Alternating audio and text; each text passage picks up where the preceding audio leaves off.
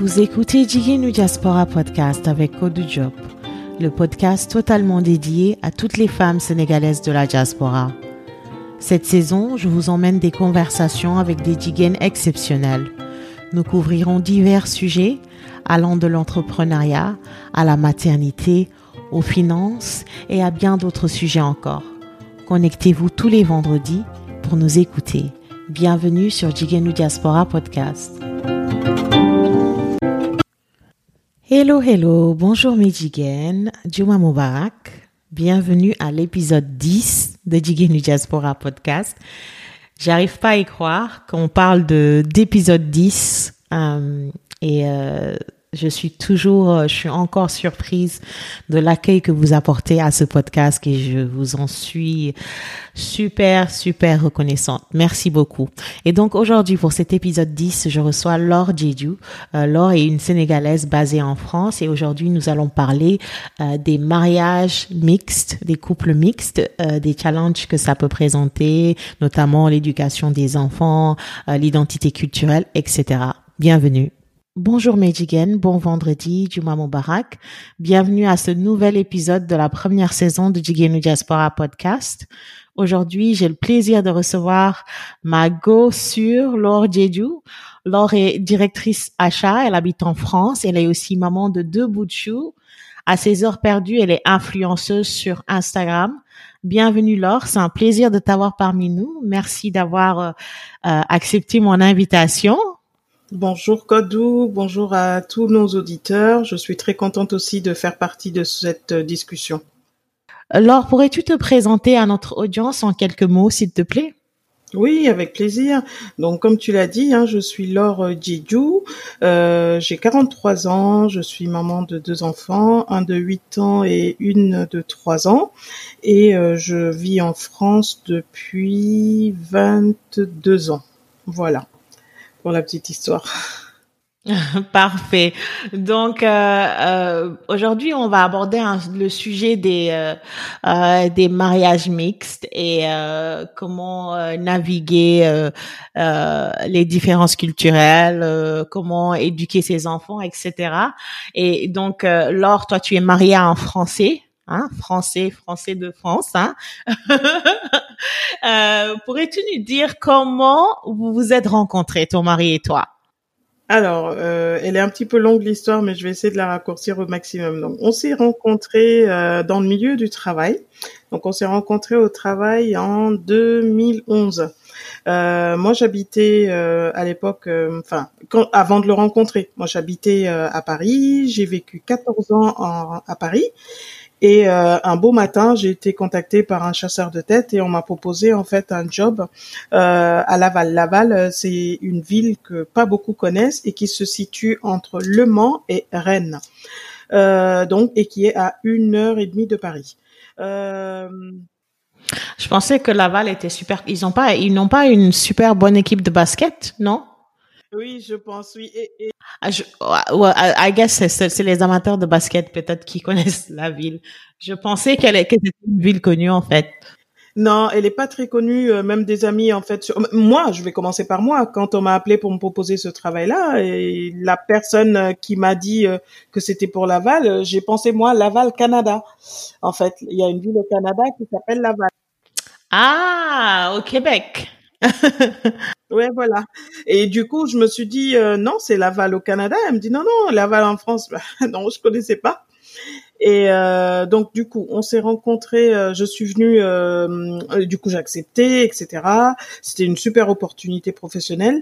Et toutes les conditions que j'avais données avaient été acceptées. Enfin, bref, tout était fait pour que je puisse venir. Et dans ma tête, je me suis dit, bon, je vais venir pendant 1 an ou 2, le temps de vraiment donner plus de qualité à mon CV. Je serai retournée en région parisienne. Sauf que l'homme propose, Dieu dispose, comme on dit. Et quand je suis arrivée à Laval, lui venait aussi de la région parisienne et a commencé dans le même travail que moi le même jour. Donc on était... Ah ouais, quelle coïncidence! Ouais, là, une bonne coïncidence. On était 12 à commencer le même jour. Et donc on avait une formation pendant le premier mois, c'était une formation intensive Et pendant la formation, en fait, on s'est liés d'amitié. On était des potes parce que tous les 12, en fait, on venait plus ou moins de Paris et on se disait, oh là là, ici c'est calme, il y a rien qui se passe, c'est une ville morte, tout ça. Et tous les soirs, on essayait d'aller faire prendre un verre en fait ensemble. On essayait pour connaître la ville des endroits différents. À chaque fois, on se disait, ah, j'ai découvert tel endroit, c'est super, on va aller prendre un verre pour voir comment est la ville, en fait. Et donc, du coup, en allant prendre le verre tous les jours, tous ensemble, ben, on s'est liés d'amitié. Tout le groupe qu'on était, on était des super potes. Mais il n'y a jamais rien eu entre nous, il n'y a jamais eu d'ambiguïté. Lui, c'était mon pote, je lui donnais même des astuces pour draguer les filles, pour te dire à quel point. Je lui disais quoi répondre, qu'est-ce qu'il fallait faire, etc. Et je lui disais, si tu fais ça, tu vas voir, ça va marcher. Et donc, je me la jouais entremetteuse, mais je ne pensais pas je pensais à rien par rapport à lui et à moi, hein. Et lui, pareil, hein, quand on discute, il me dit non, au départ, il n'y a pas pensé. Donc voilà, on s'est rencontrés dans le milieu du boulot et le destin a fait qu'on s'est mis ensemble, mais vraiment sans calcul ni rien du tout, quoi. Super, donc c'était un, comment on dit ça encore, perfect timing que tous les deux vous ayez eu le même boulot, vous veniez du même de la région parisienne et que voilà vous ayez commencé en même temps. Avant ton mari, je sais qu'il y a certaines femmes, y compris moi-même, j'ai mes préférences. Tu vois, quand je cherche un compagnon, si je veux me marier avec quelqu'un, j'ai mes préférences.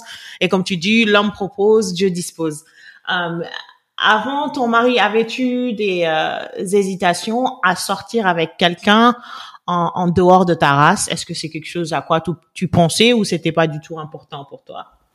Alors, pas du tout. Je m'expliquais. En fait, quand je venais d'arriver du Sénégal, je ne voulais pas sortir avec un blanc. Je ne préférais que des noirs comme moi. J'avais vraiment cette préférence raciale. Mais ça a bien changé, j'ai envie de dire, parce que mon conjoint aujourd'hui, il s'appelle Alexandre. C'est pas le premier Français blanc avec qui je sors. Je suis déjà sortie avec un Français blanc, donc je n'en étais pas à mon coup d'essai, comme on dit. Mais non, en fait, avant de le rencontrer, même avant le Français blanc avec qui j'étais avant et avec qui je m'étais fiancée en plus, hein, on allait se marier tout ça. Ah, donc tu étais fiancée avant ton mari. Ouais. Ouais, j'étais fiancée avant. J'étais fiancée. Je reviendrai là-dessus tout à l'heure. Et du coup, non, je me suis jamais posé cette question. Pas jamais. Je reprends. C'est pas jamais, mais je ne m'étais pas posé cette question avant d'être en couple avec Alexandre, parce que j'avais déjà été avec un autre blanc. Mais c'est surtout que je pense plus les années passent et plus on gagne en maturité. Ce qui m'importe plus, moi, ça va être le mind, ça va être la personnalité. Ça, c'est vraiment quelque chose d'interne, mais pas d'externe. Voilà, je ne sais pas si je me fais comprendre.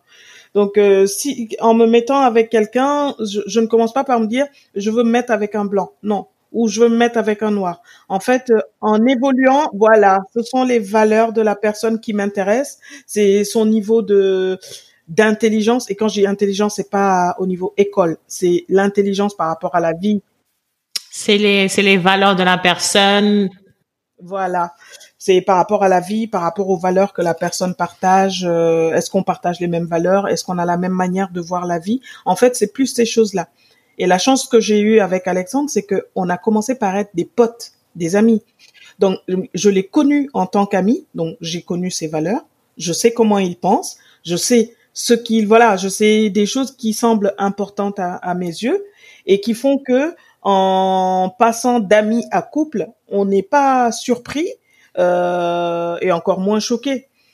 Donc, pour revenir à ta question, c'était pas le premier blanc avec qui je sortais et j'ai eu juste cette appréhension quand je venais d'arriver du Sénégal en me disant les blancs ils ne m'intéressent pas, parce qu'à l'époque il y en avait plein dans la classe apparemment qui étaient amoureux de moi, mais ça m'énervait parce que j'avais même pas envie de les voir.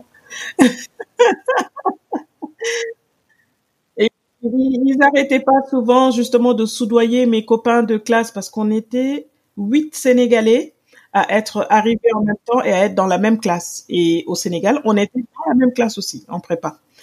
Donc quand je suis arrivée, les copains français s'approchaient souvent justement de mes copains sénégalais pour dire mais comment on peut faire pour l'approcher, comment est-ce que tu peux me régler le coup? Et ça m'énervait d'entendre ça. Et dans ma tête, je disais mais jamais quoi, tu rêves, je ne sortirai jamais avec toi, tu ne m'intéresses pas. Et on a plein de préjugés, tout comme les Blancs ont des préjugés sur nous. Nous aussi, on a des préjugés sur des Blancs, hein, et qui parfois, justement, quand on arrive à côtoyer certains, on se dit oh là là, les préjugés ont vraiment la dent dure parce que parfois on passe à côté de bonnes choses, alors que c'est pas forcément la réalité. Donc, je ne dis pas que tout est faux, mais tout n'est pas non plus vrai. Voilà. Donc non, je n'étais pas, j'avais aucune appréhension. C'était moi, ce qui était important, c'était vraiment juste le mind et la personnalité, voilà, les valeurs de la personne. C'est ce qu'il y a de plus important de toute façon quand on choisit un partenaire pour la vie, hein. Donc c'est très important que vous soyez alignés, surtout sur les valeurs. Déjà, c'est très important. Exactement. Et donc on est en 2020, hein, il y a des mariages mixtes, des couples mixtes, il y en a partout dans le monde en général. Malgré cela, à mon avis, il y a toujours un certain tabou par rapport aux mariages interraciaux dans différentes cultures. Hein, tu auras toujours des gens qui vont regarder de travers ou dire certaines choses, bien que les choses aient changé. Exactement. Parle-nous de ton expérience quand ton mari et toi vous vous êtes mis ensemble. Qu'en a pensé votre entourage à tous les deux, aussi bien de ton côté que du sien? Ah oui. Alors, au risque peut-être d'en décevoir certains ou de les surprendre, notre entourage a été hyper bienveillant, aussi bien de mon côté que de son côté. En fait, quand je pense à mon histoire avec Alexandre, je me dis mais en fait, c'est vraiment le destin. Quand Dieu décide quelque chose pour toi, pour ceux qui croient en Dieu, il y a pas, en fait, on ne peut rien y faire, on n'échappe pas, voilà, et puis on n'échappe pas à son destin. En fait, quand je me suis mise en couple avec Alexandre, les choses ont été d'une facilité Kodou, mais enfin, même moi, ça m'étonne en fait. Ses parents, alors pour expliquer, Alexandre avant moi n'est jamais sorti avec une femme noire. Je suis la première femme noire avec qui il est sorti, même si avant moi, il est sorti avec des métisses eurasiennes, donc asiatiques, français, ouais, voilà, mais jamais de femme noire. Donc, je suis la première femme noire avec qui il est sorti, mais on n'a jamais eu de calcul à faire, comme j'en découvre parfois dans certains couples, ou même, avant même d'être en couple, le fait d'avoir juste des appréhensions envers l'autre. Non, on n'a jamais eu ça. Moi, la première fois que j'ai parlé de lui, comme je disais, avant j'avais été fiancée, donc ma famille savait déjà, voilà, que j'avais déjà été avec un Français, un Blanc. Il n'y a jamais eu de souci par rapport à ça. Je n'ai jamais eu de réflexion sur Alexandre. Et de son côté, c'est pareil, en fait. La toute première fois qu'il m'a présenté à ses parents, je me rappellerai toujours, sa mère a dit « Ah, mais c'est super, on va avoir des petits-enfants métis. » Tu vois, enfin, pour dire qu'elle accepte, qu'elle n'a pas, je n'ai pas eu de réflexion, ou même Alexandre, il pourrait lui en parler après, mais non, en fait, personne n'a jamais rien dit sur ma différence de couleur, de peau, et de mon côté, pareil. Et à aujourd'hui, c'est fluide. C'est-à-dire que notre différence culturelle, c'est les autres qui nous le font penser, qui nous font penser à cette différence. Mais nous, quand je le vois, je sais que c'est un Blanc et lui pareil, mais en fait, on occulte complètement cette différence-là. Moi, j'ai l'impression de parler à mon alter ego, j'ai l'impression de parler à un noir, si on veut, et lui pareil, en fait. Donc... Oui, parce que c'est pas, pour vous deux, là, le côté racial n'est pas important. Vous êtes partenaires, pour la vie, et ça, c'est ça qui est important. J'aimerais revenir sur quelque chose que tu as dit et que je voulais un peu, touch on it, toucher sur le sujet, quand tu as dit, que, tes beaux-parents ont dit, ah, bah, c'est super, on va avoir des petits-enfants métis. Avant qu'on passe à autre chose, je voulais juste toucher là-dessus, comme tu as parlé de ça. Moi, j'ai toujours, que ce soit des deux côtés, hein. Du côté, bon, je vais pas dire africain, je vais dire sénégalais parce que c'est le Sénégal que je connais. Et du côté européen, tu penses pas qu'il y a une exotisation, je sais pas si c'est un mot, une exotisation des métisses, parce que je me rappelle toujours, voilà, tout le monde qui dit ah, enfin tout le monde, je peux pas dire tout le monde. Tu entends souvent ah, c'est comme si on te dit les métisses sont plus beaux, c'est un mélange qui est recherché. Est-ce que t'as pas... Moi, je trouve que voilà, il y a une exotisation de, ok, oh métisse, cheveux différents, oh forcément c'est une solution au racisme, par exemple. Pour moi, c'est... Oui, je vois ce que tu veux dire. Enfin, c'est quelque chose, je suis pas tout à fait pour, quoi. C'est quoi ta position là-dessus? Oui, je vois complètement, je vois ce que tu veux dire. Je vois ce que tu veux dire, mais en fait, moi, je ne partage pas du tout cet avis-là. C'est une erreur, mais une grossière erreur, pardon, que de croire que on se met avec un blanc ou avec une noire, vice versa, hein, je veux dire. Hein. C'est une grossière erreur de penser que en étant avec quelqu'un de différent, on va lutter contre le racisme. Enfin, passez-moi le terme, mais un con reste un con et ça changera pas. Tous les jours, on entend bien. Moi, j'ai des exemples tout le temps des gens, mais métis, que ce soit hommes ou femmes, qui eux aussi sont victimes de racisme. Parce que même quand on est métis, un blanc raciste, il continue à voir un noir. Hein. Il voit pas le côté blanc en fait qui s'est mélangé au côté noir. Donc non, enfin, c'est dommage. Je ne vais pas le nier. Il y a des gens qui fétichisent le côté métis des enfants, mais c'est une erreur. C'est pas comme ça en fait qu'on luttera contre le racisme. Et puis j'ai envie de dire, on n'est pas là pour prouver aux racistes qu'on est mieux ou pas bien. Enfin, faut pas faire sa vie en fonction d'un potentiel raciste. Non, non, pas du tout. Et c'est un point qui est très très important. C'est dommage d'arriver à ça, quoi. En tout cas, moi, aujourd'hui, je ne mets pas du tout en avant mes enfants parce que c'est des métisses. C'est vraiment pas un point qui est important. Ce qui est important, c'est d'avoir déjà des enfants qui sont en bonne santé, les couvrir d'amour, leur montrer que c'est des gens bien, qu'ils peuvent arriver à faire des choses bien, leur donner confiance en eux, cultiver en tout cas cette confiance en eux, et puis être proche de ses enfants. Il y a rien de tel. Faut cultiver la complicité avec ses enfants parce que c'est ça qui va les rendre forts quand ils seront plus grands. Leur donner de l'amour et de la complicité, c'est ça qui va les aider. Mais mettre en avant une couleur de peau, mais quelle bêtise. Ouais. Tout à fait. Alors, je sais que je t'ai coupé. Je sais pas si tu avais fini avec ce que tu étais en train de dire. Donc, tu disais que des deux côtés, ça a été reçu super positivement. Vous n'avez pas eu à faire face à, voilà, aucun problème. Donc, ça, c'est super. Sincèrement, jamais eu aucun souci et on n'a jamais même eu une observation. Moi, quand je vais dans la famille d'Alexandre, mais enfin, à aucun moment je n'ai repensé à ma couleur de peau. En fait, c'est un peu comme si je suis dans ma famille.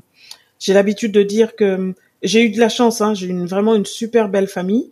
Sa maman, enfin, après ma maman, j'ai jamais vu plus gentille pour dire. C'est vraiment. On va dire que tu as de la chance, hein, parce que même si, même pour des couples où c'est pas un couple mixte, hein, c'est pas toujours que ça se passe super bien avec la belle famille. Donc, c'est une chance. C'est vraiment pour ça, ouais. J'ai de la chance, mais enfin, je mesure ma chance, parce que justement pour la petite anecdote, mon ex-belle-mère de mon ancienne relation. Elle, justement, elle aurait préféré que, je pense, son fils arrive avec une belle italienne. Voilà. Une blanche, bien blanche. Ouais, et elle a eu du mal à le cacher, même si elle n'a pas été en confrontation avec moi. Je voyais bien que c'était pas son premier choix. Tu le savais, ouais. C'est dommage. C'est ça. Mais ma belle-mère actuelle, c'est une crème. C'est une crème. Ah ouais, c'est une chance. Donc, venant de pays différents, évidemment, vos cultures sont totalement différentes. Hein? Est-ce que cette différence culturelle a pu causer des challenges dans votre relation au début? Là, pareil, pas du tout. On a vraiment, c'est fluide quoi. C'est fluide entre nous. Alors, il faut quand même que je donne un exemple. Si je dois voir une différence, je vais dire, moi j'ai un peu plus un problème avec la gestion du temps, ce que lui n'a pas. Donc, je sais que culturellement, en Afrique et plus particulièrement au Sénégal, dont je suis originaire, le temps n'est pas un problème. On peut être un petit peu en retard, on peut être un peu plus laxiste sur les choses, alors qu'ici, la minute c'est la minute, l'heure c'est l'heure. Et donc, si je dois trouver un exemple, ça va être plus ça, mais ça n'a rien à voir avec nos débuts. C'est juste que lui, il va être plus à cheval sur le temps que moi. Moi, je vais être un peu plus cool, en fait. C'est ça la différence. Peut-être qu'il doit y en avoir une, mais pour tout le reste, on est vraiment sur la même longueur d'onde. On voit les choses pareilles. On partage vraiment le même avis sur, je vais pas dire tous les sujets, mais vraiment 95% des sujets. Donc on va dire que vous êtes, comment on dit, soulmate, âme sœur en fait, ce qui est une chance parce que c'est pas tout le monde qui finit avec son âme sœur, hein. Donc ça c'est une chance, c'est une bénédiction en soi. Donc Laure, il y a beaucoup de clichés par rapport aux couples mixtes. Par exemple, quand on dit les couples mixtes, c'est la solution contre le racisme, ça va rapprocher les deux races. Il y a aussi le côté fétiche, hein, où on dit que voilà, il y a plein d'hommes blancs, hein. Moi j'ai vécu en France pendant longtemps, que je sais que voilà, ils t'approchent pas juste parce que tu es tu leur plais, ou c'est juste parce que c'est le côté fétiche, ils te voient, ils sexualisent la femme noire, c'est ça qu'ils voient quand ils te regardent. Il y a plein de clichés comme ça. Qu'est-ce que tu penses de tous ces clichés? À ton avis, est-ce qu'ils sont justifiés? Malheureusement, oui. Je dis malheureusement parce que j'avais pas envie de le dire, mais il faut quand même le reconnaître. En fait, ces clichés suivent à tort. Ils sont là, ils sont ancrés. On voit une femme noire, on va penser tout de suite chaleur, les îles, elle est chaude. Enfin bref, tout ce qui nous suit et qui n'est pas forcément nous. En fait, aujourd'hui, avec du recul, une femme noire est différente d'une autre femme noire. On a toutes nos personnalités qui sont différentes et on a toutes nos envies qui sont différentes. Mais quand on ne connaît pas, malheureusement, oui, ces caractéristiques-là nous suivent à tort. Donc, penser que être en couple avec un blanc ou une blanche pourrait aider à lutter contre le racisme, je vois pas comment, en fait. Sincèrement, non, Exactement, je suis tout à fait d'accord. Tout à fait d'accord. Donc, comme je disais tout à l'heure, souvent il y a le regard des autres, hein. Mais bon, je trouve que ça change. Plus on avance dans le temps, plus ça change, plus il y a de couples qui sont mixtes. Mais ça existe toujours. On va pas se voiler la face. Il est là, le regard des autres, aussi bien en France qu'au Sénégal. C'est quelque chose que tu as vécu. Comment, et si oui, comment tu l'as vécu? Oui, je l'ai vécu comme tout le monde, hein, comme tu l'as dit. Quand on est un couple mixte, on a plein de préjugés qui nous suivent. Mais bon, je ne m'arrête pas à ces préjugés-là. J'ai une petite anecdote. En allant en vacances au Sénégal, j'ai rencontré une ancienne amie d'école, d'enfance du coup. Et donc, elle a vu mon conjoint. Et elle m'a écrit après. pour me dire, elle m'envoie un message pour me dire ah mais il est jeune ton mari. Et en fait quand elle me l'a dit. Et ça c'est quelqu'un que tu connais? Je connais depuis toute petite. Mais en fait elle m'a rappelé. Parce que je l'oublie. En fait, en étant dans une relation où moi, c'est pas la couleur qui m'a attirée vers la personne. Moi, j'avais d'autres, c'était d'autres critères. C'était pas le fait qu'il soit blanc ou blanc égale riche ou blanc égale papier. Moi, j'ai jamais eu ce problème-là. Heureusement. En fait, ça l'a choqué. Mon mari, il a mon âge. Donc, ça l'a choqué, en fait, de voir que je suis avec un blanc qui n'est pas vieux. Parce que pour elle, dans la caricature, une noire, elle sort avec un vieux blanc. Donc, soit je suis avec lui pour l'argent ou pour la situation sociale. Alors que c'est tout le contraire. C'est là où ma relation, en fait, j'en rigole, en fait. J'en rigole parce que ma relation, si on se base sur certaines autres relations pour comparer à la mienne, ça n'a rien à voir, en fait. Et du coup, quand elle m'a dit ça, j'étais étonnée. J'ai dit, mais... je suis pas avec lui pour un intérêt, soit les papiers, je les avais déjà depuis longtemps, ou soit l'argent, non, pas du tout. Et du coup, en fait, au lieu de m'énerver, j'ai rigolé, j'ai dit mais qu'est-ce que tu croyais, je suis pas avec lui pour un intérêt. C'est juste l'amour, c'est tout. Enfin, ça paraît bizarre de le dire, mais c'est juste voilà, c'est ça arrive. Et je lui ai dit, bah tu ne connais peut-être pas ça, mais ça arrive. Ça arrive qu'on ne soit pas avec un blanc ou une blanche juste pour un intérêt économique ou financier ou social. Et quand j'en avais parlé à mon mari, on avait rigolé. Elle disait oh là là, si tu savais, bah oui, parce que, financièrement parlant, j'attends rien de lui. Au niveau des papiers, comme je disais tout à l'heure, j'avais depuis longtemps ma nationalité, donc c'était pas un souci en fait. Et donc pour parler des clichés, oui, c'est que quand on va à Dakar ou même quelqu'un qui va en couple mixte pense tout de suite que ben non, en fait, parfois faut pas chercher loin, parfois il peut y avoir juste de l'amour, c'est tout.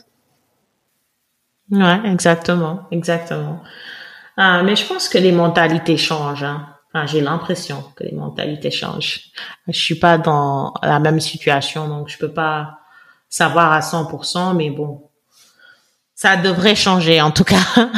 Je pense aussi que ça change. Je pense aussi que ça change parce que déjà, je vois de plus en plus de couples mixtes qui ont le même âge. Donc, souvent, quand vous avez le même âge, c'est plus les mêmes rapports qu'avant. Les filles sont de plus en plus instruites. Voilà, elles cherchent à évoluer dans leur propre vie et évoluer personnellement. Elles n'attendent pas forcément un sauveur, entre guillemets. Et je sens aussi que oui, ça change. Et tant mieux. Tant mieux que les mentalités changent. Tant mieux, ouais. Donc, la vie de couple en général, elle a ses challenges hein, pour n'importe quel couple. Que vous soyez de la même race ou pas, c'est jamais toujours rose. Et pour les couples mixtes, à mon avis, il y a d'autres challenges qui s'ajoutent, c'est-à-dire les différences culturelles, comment éduquer les enfants, par exemple, si vous êtes de religions différentes, quelle religion inculquer aux enfants. Pour toi, c'est quoi le plus dur? Tu devais, je sais que tu as dit que voilà, vous n'avez pas eu peut-être les mêmes challenges que les autres couples, mais voilà. On n'a pas eu le même challenge exactement. Alors, le plus dur, je réfléchis comme ça parce que j'en vois pas. Et mais au niveau couple mixte, moi, je vais même aller dans l'autre sens, en fait. Je vais pas dire le plus dur, mais la belle surprise, justement, c'est que moi, mon conjoint me demande, par exemple, de parler Wolof à mes enfants. Il me dit, mais comme ça, ils vont avoir cette double culture-là. Et lui, il trouve ça super positif. Et c'est plus moi, par flemme, qui ne parle pas tout le temps Wolof aux enfants. Après, ils comprennent quelques mots. Hein, ils savent « kai »,« jorma »,« jogel »,« demal », voilà, des trucs comme ça, ils savent. Ma fille, quand je vais lui dire « comment on dit tais-toi », elle me dit « no pilawa ». Bah, elle sait, en fait.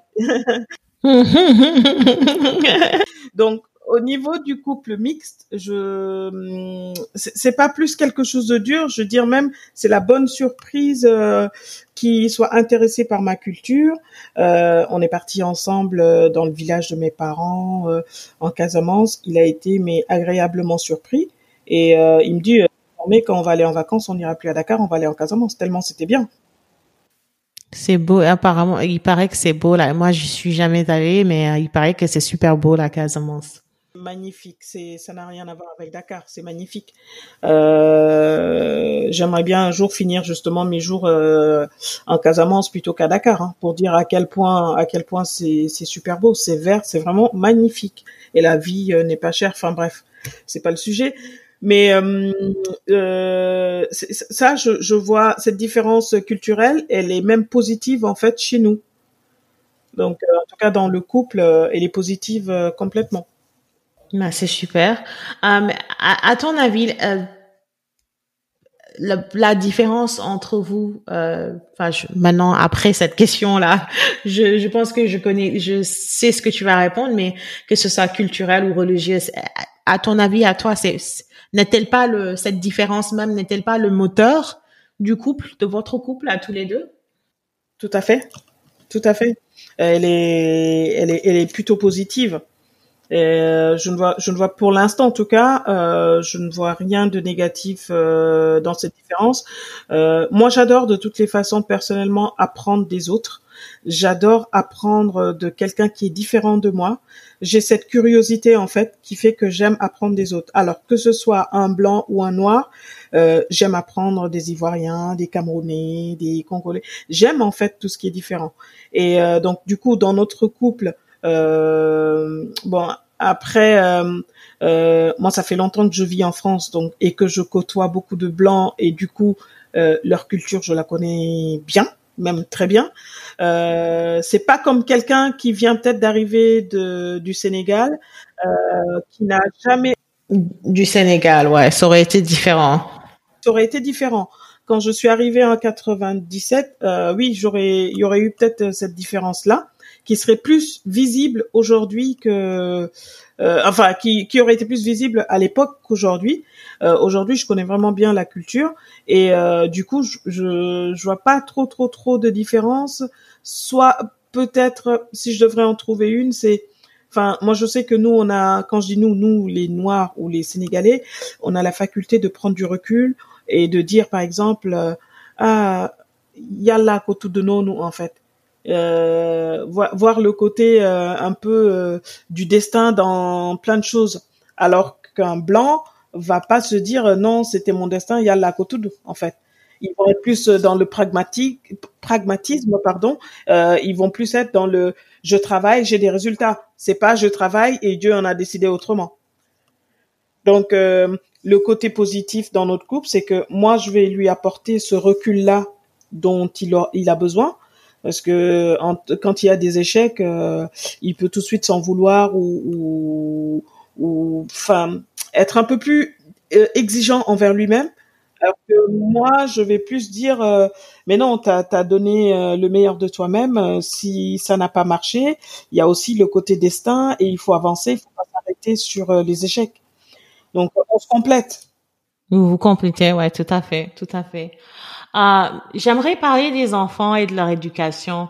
Est-ce que vous êtes est-ce que déjà vous avez décidé avant d'avoir les enfants comment ils allaient être éduqués et est-ce que vous êtes tout le temps d'accord sur les valeurs qu'il y a à inculquer parce que vous venez de vous avez cette différence-là aussi, nos valeurs sénégalaises et les valeurs françaises ne sont pas les mêmes. Donc oui. Alors les valeurs, pour répondre à la première question, avant la naissance de notre fils, on n'a pas forcément discuté, on n'a pas forcément dit qu'on voudrait que notre fils soit élevé dans un contexte particulier. Je pense que ça aussi c'est dû au fait que comme on était déjà sur la même longueur d'onde, on avait les mêmes valeurs, on sait très bien qu'on va pas élever un fils qui sera différent de nos valeurs. Donc c'est devenu en fait évident que notre progéniture serait comme nous. Donc on n'a pas forcément discuté de ça. Comme je te disais, une chose qui m'a demandé, c'est quand mon fils est né, de dire mais parle-lui Wolof. Parce que lui, il est parti. Oui, ça je l'avais pas dit tout à l'heure, mais quand on s'est connus, qu'on s'est mis ensemble, il est parti tout seul au Sénégal pour découvrir le Sénégal. Moi, je venais de commencer tout seul dans ma famille en plus. Moi, je venais de commencer un nouveau boulot, donc j'avais pas de vacances, je pouvais pas y aller. Il a pris son billet d'avion, il est parti pendant plus d'un mois dans ma famille au Sénégal. Donc, il découvrait l'Afrique, il connaissait pas l'Afrique, et il découvrait ma famille. Et il en est revenu, mais en étant amoureux du Sénégal. Si bien qu'il voulait qu'on rentre au Sénégal parce qu'il avait un projet là-bas. Enfin, il est revenu, mais vraiment, ça s'est super bien passé. Il a dit qu'il a adoré le fait que les gens soient ouverts. Il a adoré le fait que les gens soient tranquilles. Il s'est senti, en fait, chez lui. Pour quelqu'un qui ne connaissait pas l'Afrique, il s'est senti chez lui. Il s'est senti à l'aise. Il y a la mer. Donc, ce monsieur est amoureux de la mer aussi. Ça aide. Donc, il y a des choses comme ça qui font que... on est vraiment sur la même longueur d'onde. On n'a pas besoin de forcément se dire qu'il faut telle ou telle chose pour les enfants. Ça coule de source. On sait qu'on va élever nos enfants comme nous on est en fait. Et sur ce plan, non, il y a pas trop de différence. La seule chose, c'est il insiste encore toujours pour que je continue de parler Wolof aux enfants. Non, mais il a raison. Pour moi, je sais que voilà la honte. Hein. Mes enfants ne parlent pas. Et comme tu disais tout à l'heure. C'est la paresse, en fait, parce que vous êtes là, tout le monde parle anglais. Dans mon cas, c'était beaucoup plus simple de parler anglais, alors qu'au départ, on aurait pu décider que, en fait, un parent parle une langue et l'autre, parce que moi, mon mari parle pas Wolof. Enfin, mon ex-mari, je ne suis plus mariée, ne parlait pas Wolof parce que mon ex-mari était ivoirien. Donc, on aurait dû décider que... lui allait parler juste français et moi, j'allais juste parler Wolof. Et puis, voilà, l'école, ce serait anglais. Donc, ils auraient eu les trois langues. Mais voilà, c'est de notre faute. Mais c'est pas simple. Hein.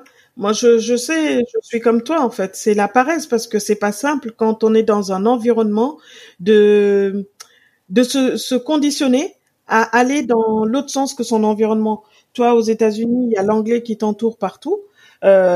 C'est même se conditionner de se dire attends, je vais parler Wolof. En fait, on se met à calculer des choses. Mais c'est important. Ouais, mais c'est très important. Ouais, c'est très important. C'est un grand regret pour moi.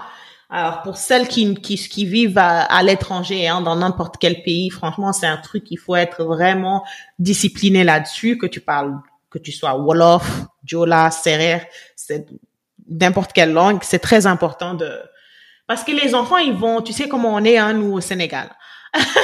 Ils vont aller en vacances quand ils vont parler un Wolof avec un accent français ou un Wolof avec un accent américain, par exemple. Les gens vont se moquer. Bon, je trouve que moi, les enfants qui ont grandi en Occident, là, ils sont, comme je dis, ils sont moins forts que nous.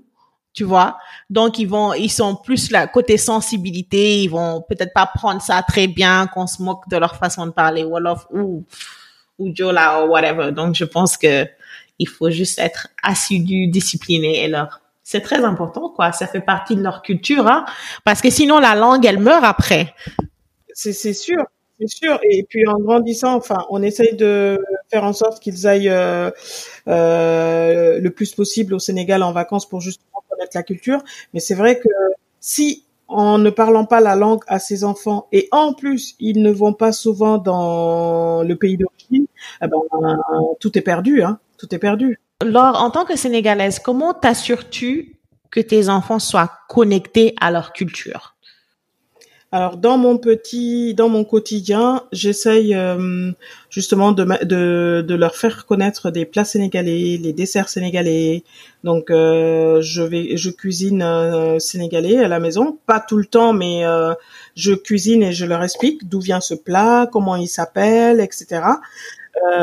Donc les desserts c'est pareil, les tchakris, tout ça ils connaissent.